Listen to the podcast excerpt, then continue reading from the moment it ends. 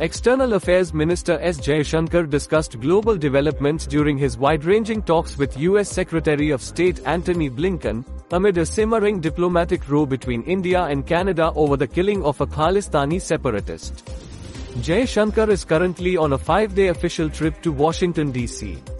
This is the highest level interaction between the two countries after the recent G20 summit in New Delhi.